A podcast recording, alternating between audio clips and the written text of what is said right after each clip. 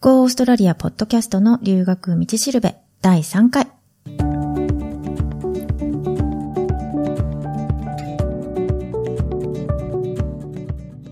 Go オーストラリアポッドキャストの留学道しるべは、オーストラリアも留学も初めてという人のためのポッドキャストで、留学のこと、英語のこと、現地での生活のこと、それから習慣の違いとかオーストラリアに関するいろんなことについてパース在住の留学コンサルタントふみがお伝えしていきます。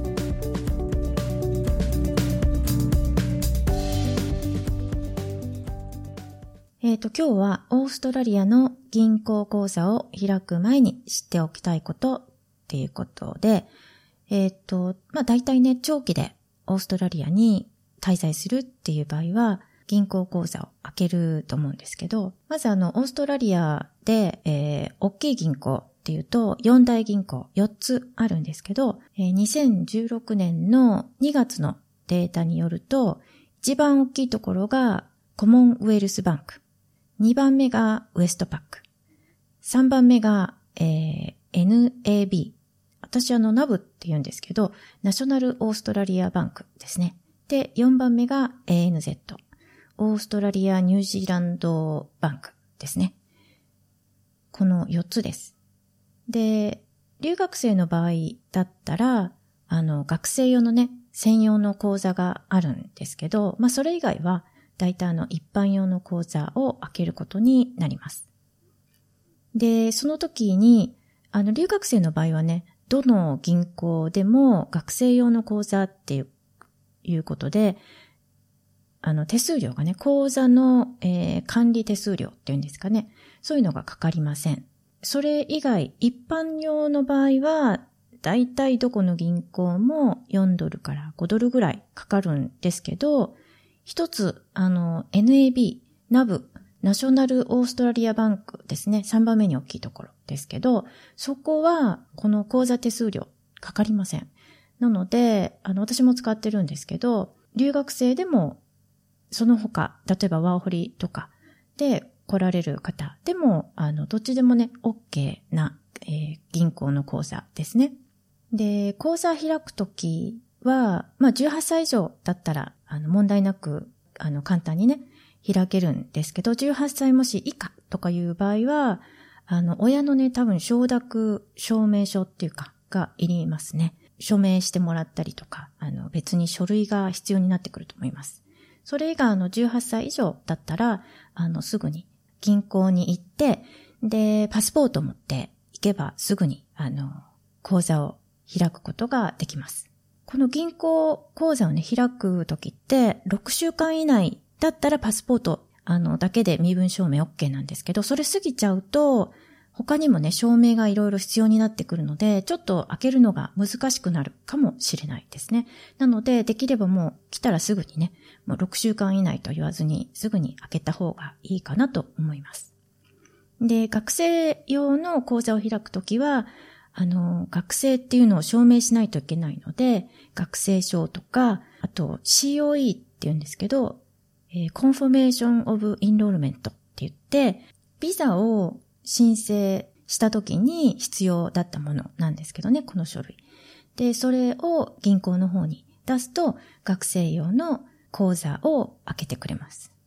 それからあの、オーストラリアに来る前に講座を開きたいっていう人も中にはいると思うんですけどね。えっと、その場合はインターネットであの、手続きができます。これもね、18歳以上、インターネットを介してやる場合は18歳以上じゃないとダメって書いてあったんですけど、インターネットで手続きができます。手数料もちろんないので申請して、講座を開いて、で、その時に多分インターネットを通してパスポートとかの書類を送るん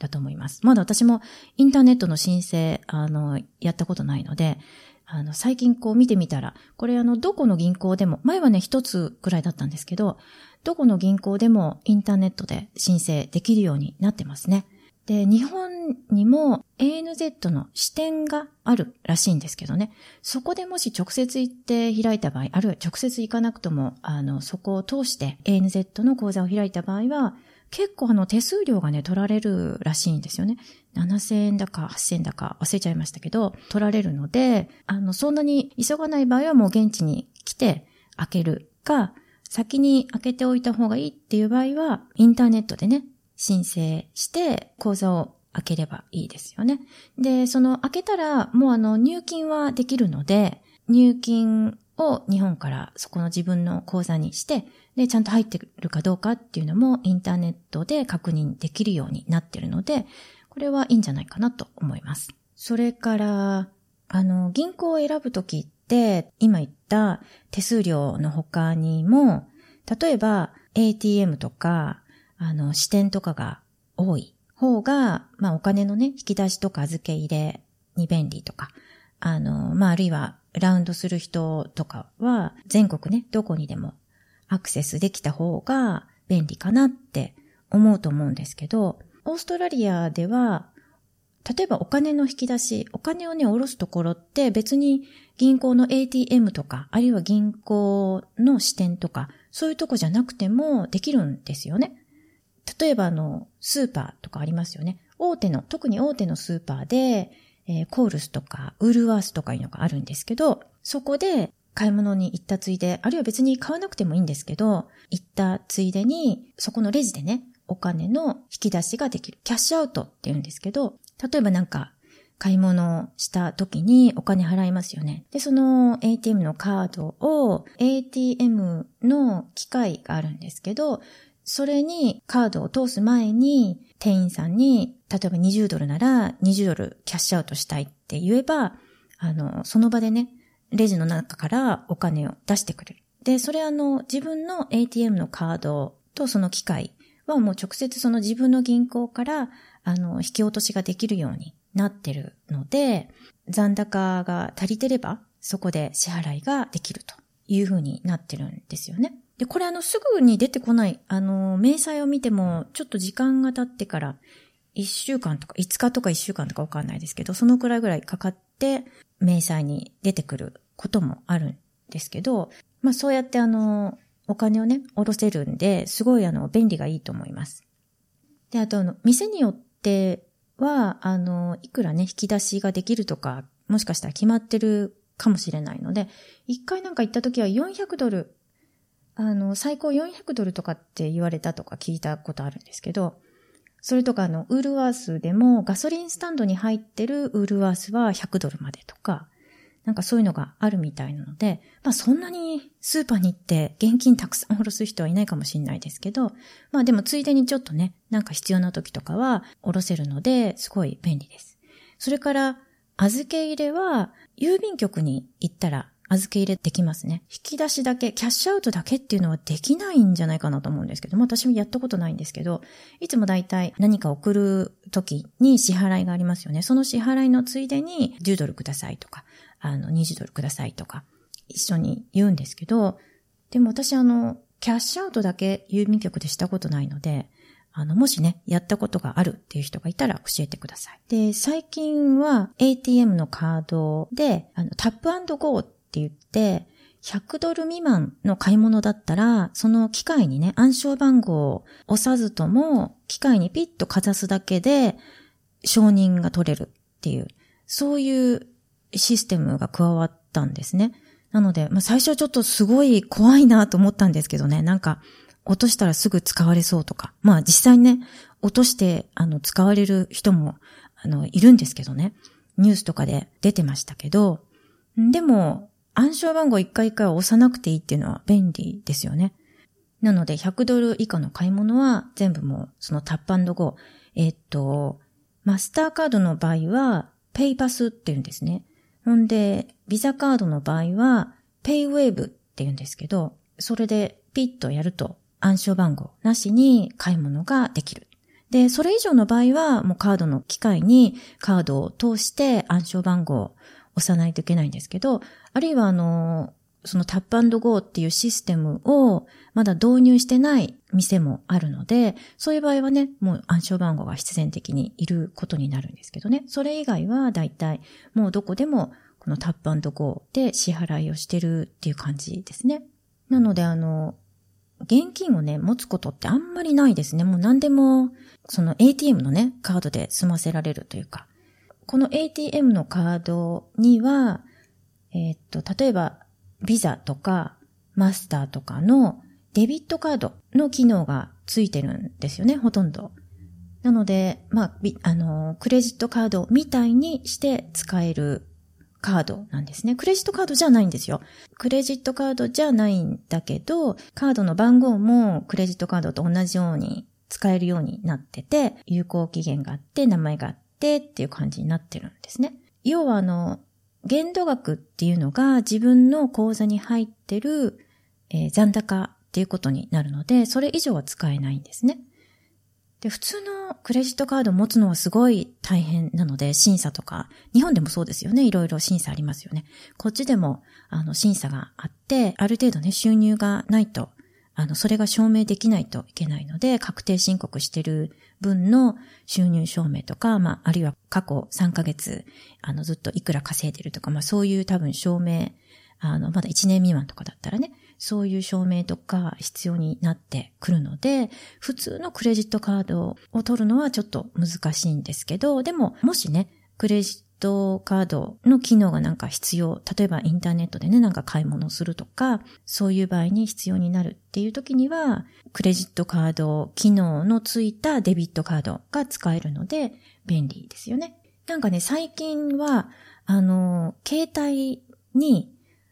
例えば iPhone とかね、アンドロイドの携帯あるじゃないですか。あの、それのアプリ、こっちではアップって言うんですけど、えっ、と、その銀行が出してるアプリをダウンロードすることで、まあ、残高とかそういう紹介はもちろんなんですけど、そのカードがなくても、その携帯があれば、支払いの時にマシンでこのピッてやる、自動で支払いができるっていう、そういうのにも使えるっていうふうに書いてあったんですよね。これ最近、あなんか、まあ、最近っていうか、もうだいぶなるのかもしれないですけど、私は使ったことないですね、まだ。なので、携帯があれば、カードがなくても買い物できるよっていうやつですね。いいですね。あと、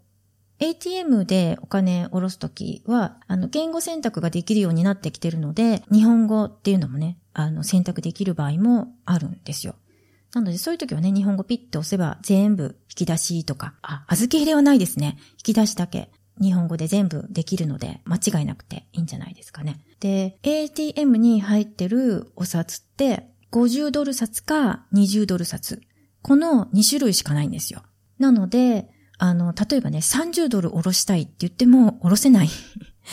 あの、それはできませんって出てきて、なので、こう、偶数、40、40とか60とか、20もいいですけど、20、40、60とか、20ドルあったらね。で、あとは50ドル。なので、あの、10ドルが出ないので、いつもなんか30ドルぐらい欲しい時が いつもあるんですけど、いつもなんか30って押しても絶対出てこないんですよね ここのマシンはどうだろうかと思っていつも試すんですけど、そしたら多分どうも、あの、20ドルと50ドル札しか入ってないみたいですね。なので、出すときは、20ドルの倍数か、50ドルの倍数か、それになりますね。で、あの、1日に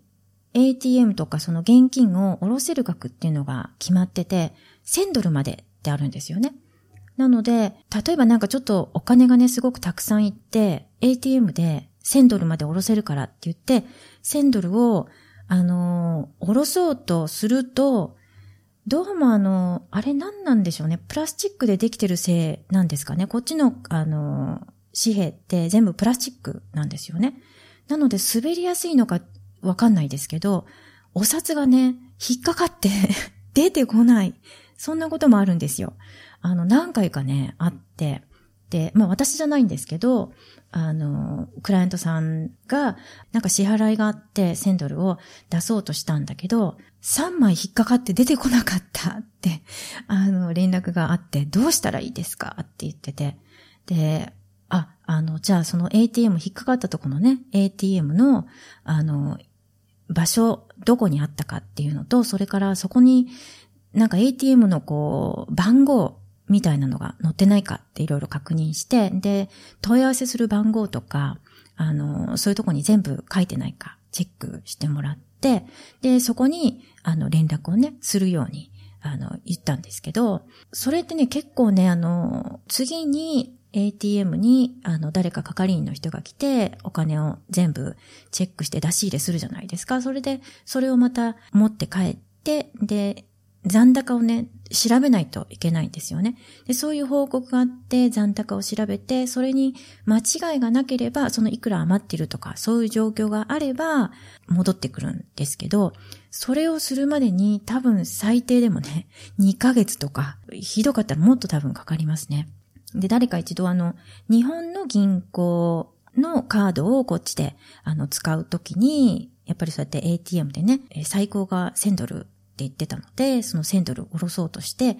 で、やっぱり引っかかっちゃってね、出てこなかったんですよね。少し。50ドルだか100ドルだか。多分全部50ドル札で出てくるので、1000ドルだったら20枚ってことですよね。なので、1枚か2枚多分出てこなくて、で、その銀行にね、連絡をしたら、あ、もうすっごいそれは時間がかかるので、あの、わかりましたって言って、あの、口座の方に出なかった分入れときますねって言われたっていうふうに聞いたんですけどね。なので、ATM は、あの、一応1000ドルまでってなってるんですけど、あまりあの、1000ドルマックスで下ろすことは、あの、しない方がいいですね。もう、そうですね、800とか900とか、もうそれ以上になっちゃったら、あの、銀行に行って下ろした方が確実ですね。まあ、それ以下だったら、まあ、400とかわかんないですけど、300とか、あの、少なめの金額だったら、スーパーとかで下ろすと。それが一番いいんじゃないかなと思います。で、あとあの、銀行にね、行くとき、銀行の営業時間は、だいたいあの、月曜日から金曜日までが9時半から4時まで。で、金曜日が9時半から5時まで。で、土曜日が時々あの空いてるね、ところもあるんですけど、その時はだいたい午前中、まあその支店とか銀行とか、それによっても違うみたいなんですけどね。9時から12時とか、9時半から12時半とか、9時から1時とか1時半とか。まあだいたい午前中空いてるって思えばいいんですけど、まあどこでもじゃないですよ。空いてるところもある。まあ通常普通はね、あの大体閉まってるんですけど、あの場所によっては空いてる場合もあります。祝日も、あの祭日ですね。祝日もやってるとこもあるみたいです。で、日曜日はもうどこも休みですね。で、銀行に行くときは、例えばその平日ね、4時で閉まるときに3時半とか、えっと、3時45分とか、になっていくと、結構ね、銀行員の人、あの、スタッフの人が嫌がるんですよね。なんかもう、何しに来たのって感じで思われちゃうっていうか、思われるというよりももう態度に出てるんで、なんかめんどくさいことだともう明日来てって言われちゃったりするんですよ。もうすごい、なんかサービス、サービスがないっていうか、あの、そうですね。カスタマーサービスっていうのはあまりないですね。うん。ないと思った方がいいんじゃないでしょうか。なので、銀行にね、行くときは余裕を持って、もし4時に閉まるときはもう3時半前、30分以上前に行った方がいいですね。それからあの、例えばね、学費の支払いがあるので、結構あの、たくさんね、お金がいるっていう場合、まあ5000ドルとか6000ドルとか、いろいろあると思うんですけど、そういう時もなるべく余裕を持って、あの、行った方がいいですね。銀行によっては、あるいは担当者によってはね、あの、そんなお金ないわよって感じで、銀行なのになんでって思っちゃうんですけど、あの、用意ができないって言われる場合もあるらしいんですね。あの、クライアントさんから聞いた話では、行ったら、あの、明日来てくれって言われちゃったって。なんかそういう大金を下ろすときは、前もって言ってもらわないと困ります、みたいな感じで言われちゃいましたよって言ってたので、あの、なるべくね、余裕を持って、あの、一日前とか、明日来るからね、とか、あるいは、あの、もしかしたら朝一番に行って、午後に取りに来るからとか、まあ行ってみて、その日ダメでも次の日でも OK っていうぐらい余裕を持っておろしに行った方がいいですね。で、あと、オーストラリアの銀行って通帳がないんですよね。その代わりに bank statement って言って、あの銀行の明細書が送られてくるんですけど、まあ3ヶ月に1回とか半年に1回、なんか最初の設定によって、毎月っていうのはあんまりないかもしれないですけど、まあ自分で設定変えられれば、あの自分の好きなように発行してくれる場合もあるんですよね。でも大体3ヶ月ごととか6ヶ月ごとに、一番最初に登録したその住所ありますよね。そこに送られてくるんですよね。で、この bank statement って、あの、住所証明とかによく使うんですよね。で、あと、小切手がありますね。まあ最近もう使うことないですけど、小切手が欲しい、こう書いてみたいとかいう人はいいかもしれないですね。で、このネットバンキングって、日本だったら結構あの送金料とかネットバンクでもかかりますよね。こっちのオーストラリアのネットバンクって別にどこに、あのどこの銀行に送金しようがネットを通して自分でやる場合はあの普通かからないですね。なので手数料ゼロでそのまま100ドルどっかに送んないといけないとかいう場合はそのまま100ドルだけ払えば OK みたいな。で24時間ねいつでもアクセスできるので便利ですよね。それから銀行の利子についてですけど、まあ普通預金、エブリデイアカウントとか、トランザクションアカウントとか言われるんですけど、普通預金はもうゼロっていう場合がほとんどですね。つかないんですけど、えっと、セービングアカウントとか、セイバーズアカウントとか、あの、普通預金にこう、ひっつけてつける、あの、預金、貯蓄預金っていうんですかね。あの、定期預金じゃないんですよね。あの、貯蓄、ちょ、貯蓄預金？うん、かな？その貯蓄預金を持つと、まあ利子がね、銀行によって違うんですけど、もう利子はなんかだんだんね、すごい下がってきてますね。一時期ずっと6%、7%とか、あの、もう一時期ってもうだいぶ前ですけど、たんですけど、どんどんどーんと下がっちゃって、今はもう3%切ってますよね。まあそれでもね、日本に比べたら全然ね、いいと思いますけど、大体そうですね、四大銀行は2%弱ですかね。最初の3ヶ月がね、なんかちょっとボーナス、ボーナス利子とかがついて、ちょっと利子が良くなったりもするんですけど、それで3%弱とかになるんですけど、でも、その最初の3ヶ月を過ぎたら、そのボーナスもなくなるので、だいたい2%弱ぐらい。またあの、利子がね、下がるとかっていうのを、もういつも言ってるので、また下がっちゃうかもしれないですけど、で、私自身が使ってる銀行は、まあいろいろあるんですけどね、基本的に口座使用料っていうんですか？それが無料のところ。なんか、あの、払うの馬鹿らしいですよね。なんで払わないといけないんだろうって思っちゃうので、口座使用料がないところで銀行口座を作ってるんですけど、まあ、そのうち使い勝手がいいなっていうところは2つあって、さっき言ってたあの NAB ですね。NAB、えー、ナショナルオーストラリアバンクですけど、これもあの全然手数料もないし、結構使いやすいですよね。で、もう一つは、えー、ING ダイレクトって言って、まあちっちゃい銀行なんですけど、これあの、もしね、毎月1000ドル以上必ず収入があるっていう人はすごいおすすめです。ただ、あの、支店がないので、シドニーに確か本店があるのかな？あの、それ以外は、あの、ないので、全部あの、インターネットでっていうことになるんですよね。なので、そのインターネットバンキングっていうのが、あの、問題ないっていう場合で、プラス収入が、あの、毎月必ず1000ドル以上あるっていう場合はいいと思います。なんでかっていうと、毎月1000ドル以上預金をすれば、普通のアカウント、えー、普通預金っていうんですか、そこは利子はつかないんですけど、貯蓄預金、セービングアカウントの方で、えー、普通の利子が今はね、2.25かな。んで、その1000ドルを入れることによって、ボーナス利子っていうのがあって、それが1.25つくんですよね。なので、トータルで3.5%ですね。まあまたこれもね、また利子が下がるって言ってるので あの、下がっちゃうかもしれないんですけど、まあでも他のね、あの、四大銀行とか大きいとこの銀行に比べると全然いい。まずその利子がいいっていうことと、それから ATM がね、どこの ATM を使っても手数料がかからないんですよね。かからないっていうか、実際には、例えばこの銀行の ATM っていうのがないので、まあもちろんスーパーとかに行ってね、お金下ろしても全然手数料かからないんですけど、普通 ATM に行くと、その銀行以外の ATM で下ろすと手数料がかかるんですよね。2ドルとか3ドルとか。で、その下ろすときに、一応、例えば100ドルなら100ドル下ろしますよね。で、その時に手数料、あの、かかりますけど、チャージされますけど、いいですか？って出てくるんですけど、いいですって押すんですよ。なので、まあ、その時の手数料が2ドルだったら102ドル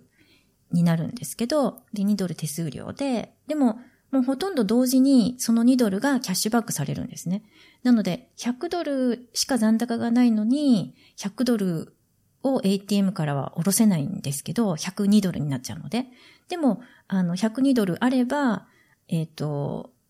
2ドルがすぐ戻ってくるので、プラスマイナスゼロってことですね。なので、手数料がかからないっていうことなんですけど、で、あと最後に、これが多分一番どこの銀行も絶対にやってないっていう一番いいところは、あの、100ドル未満の買い物した時に、要はその、ペイパスで、えー、っと、暗証番号を押さずに、機械にこのピッてかざして支払いをする。で、そうすると、その、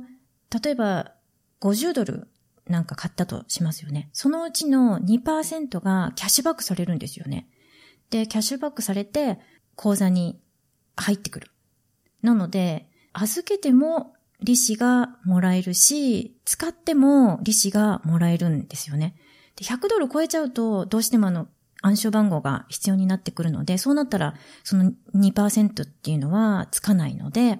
で、私いつもやるのは、100ドル未満に抑えて、2回に分けてとか、3回に分けて支払いをする。その100ドルを超えるときにはね、もし可能であれば。まあこれあの、ずっとあるかどうかっていうのはわかりませんっていうふうに規約に書いてあるので、いつまでね、あの、やるのかわからないんですけど、なのでもしね、1000ドル以上毎月絶対収入があるぞっていう人は、作ってみるのもいいんじゃないですかね。あともう一個、あの、講座をね、開くときにいる書類なんですけど、書類というか、タックスファイルナンバーって言って、オーストラリアの税務署 ATO って言うんですけど、そこに申請して、そのナンバーを取らないといけないんですけどね。これを、あの、銀行にね、出しておいた方がいいですね。っていうのは、このタックスファイルナンバー TFN なんですけど、これあの、仕事する人だけがね、必要っていうわけじゃなくて、要はあの、個人の収入を管理するために、税務署が発行している番号なので、利子も関係してくるんですよね。なので、銀行で、例えばね、利子をもらってるけど、銀行にはタックスファイルナンバーは伝えてないっていう場合は、銀行がその利子を計算するときに、あの、タックスを引いて、もう自動的に引いて載せてくるんですよね。銀行の出入金のデータっていうのは、税務署にもつながってるんですよね。なので、例えば、学生ビザの場合は、えー、っと、日本でいうところの基礎控除みたいな、そういう額があるんですけど、それが18,200ドルかなそれ未満の収入の場合は税金払わなくてもいいんですよね。なので、タックスファイルナンバーをもし銀行に出してなくて、利子を、あの、もらってるっていう場合は、自動的に税金引かれちゃってるので、それを払い戻ししてもらわないといけないですよね。なので、確定申告をして税金を払い戻しするっていう手続きを取らないといけなくなっちゃうんですよね。でも、タックスファイルナンバーを出しておけば、あの、タッタックスは引かれないので、収入がその基礎控除額未満だったら別に何もする必要がないんですよ。なので、これあの、銀行を開けるときすぐには、あの、出せないと思うんですけどね。タックスファイルナンバー申請しないといけないので、どのくらいかなインターネットでも申請できるので、申請して、そうですね、1週間とか2週間ぐらいで、その登録した住所に送られてくるようになってるので、でも、取れたらすぐタックスファイルナンバー持っていけば、ちゃんと登録してもらえるので、そういうふうに差し引かれるっていうことがなくなるんですよね。ということで、えっ、と、まあ、どこのね、銀行にするかとか、まあ、どの口座にするかとかっていうのは、あの、自分の判断とか、あるいはね、その道のプロ、なんか、ファイナンシャルプランナーとかね、そういう人に相談した方がいいかもしれないですね。えっ、と、今日はオーストラリアの銀行口座を開く前に知っておきたいことでした。